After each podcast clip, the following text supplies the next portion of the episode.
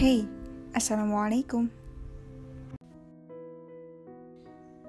Setengah tahun sudah kita lewati sendiri-sendiri.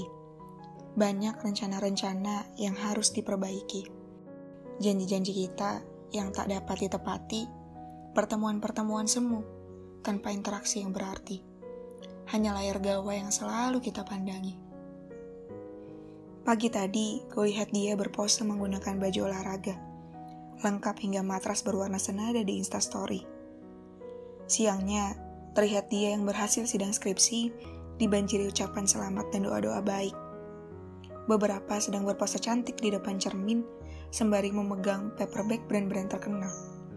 Ada juga yang tiba-tiba menyebar undangan pernikahan, menghebohkan grup yang sudah lama sepi.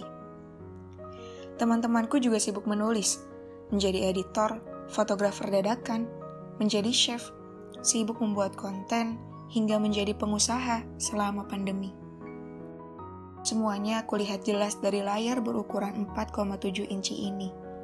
Amat jelas, hingga terkadang aku jauh merasa tak berarti. Kenapa semua orang begitu hebat? Lalu, apakah hanya aku yang masih saja seperti ini? Rasa itu kembali lagi. Insecurity. Terlebih di masa pandemi. Kalian pernah merasakannya? Dilansir dari tempo titik co, perkembangan dunia digital dengan kehadiran media sosial, tren baru, serta ekspektasi dari lingkungan sekitar telah menciptakan tekanan dan standar baru bagi remaja Indonesia. Hal ini merupakan fenomena yang mampu mempengaruhi perilaku dan sikap remaja Indonesia dalam melihat dirinya sendiri. Lalu salah siapa jika insecurity itu ada? Salah mereka yang memposting kegiatannya? Tentu tidak. Sadar gak? Hidup ini sederhana. Tapi kita yang sering membuatnya jadi begitu rumit dengan standar yang kita buat-buat sendiri. Takut kelihatan gemuk, takut kelihatan kurus, takut dibilang gak laku-laku, takut dibilang bodoh, takut kelihatan miskin, takut kelihatan jelek, takut kelihatan gak mulus, jerawatan, takut kelihatan gak berguna, dan sebagainya. Padahal, memang apa salahnya? Gak ada kok manusia yang sempurna. Memang apa salahnya dari gak mulus? Apa salahnya miskin? Apa salahnya belum nikah-nikah? Belum sidang-sidang? Dan yang lainnya. Pasti ada alasan di balik pertanyaan-pertanyaan itu. Yang gak selalu kita harus tahu kenapa. Kita yang terkadang terlalu mikirin penilaian orang lain cuma dari apa yang terlihat di sosial media. Cuma dari komentar-komentar. Dari mereka yang sekedar hanya lewat di hidup kita. Setiap kita, Allah uji dengan insecure yang beda-beda. Ada yang insecure karena fisik, prestasi, ada juga karena kesolehan orang lain. Terutama selama masa pandemi seperti ini, rasa itu pasti makin sering muncul. Gimana enggak, dimana sebagian besar dari kita lebih banyak melihat kehidupan orang lain dari sosial media. Padahal, orang hanya memperlihatkan apa yang ingin diperlihatkan di sosial media.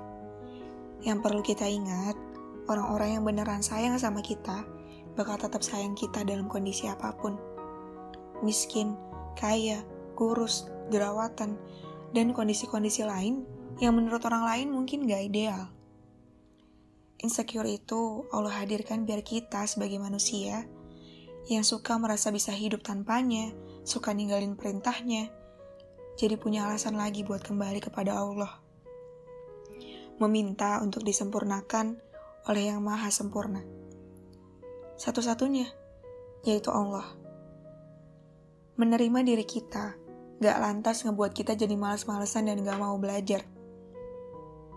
Mentang-mentang menerima diri, terus gak mau gitu ngapa-ngapain?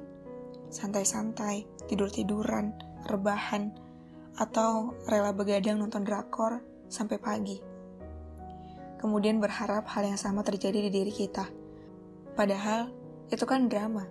Yang kemungkinan terjadinya, itu kecil banget. Kita harus ingat, bersyukur yang benar adalah dengan memanfaatkan setiap potensi yang Allah beri menjadi ladang kebermanfaatan untuk sekitar. Mungkin kita yang merasa insecure atau merasa jauh tertinggal, udah terlalu lama berdiam diri. terlalu asik menjadi penonton tanpa pernah menempa diri. Padahal banyak kok yang bisa kita lakukan selama pandemi. Itu semua adalah pilihan kita. Dan kita adalah satu-satunya orang yang memiliki wewenang untuk mengubahnya. Akankah kita jauh lebih baik selama pandemi? Atau terpuruk dalam insecurity? So, yuk kita mulai dari sekarang. Selamat dan semangat mendaki ke langit. Kamu tidak sendiri. Kita sama-sama mendaki.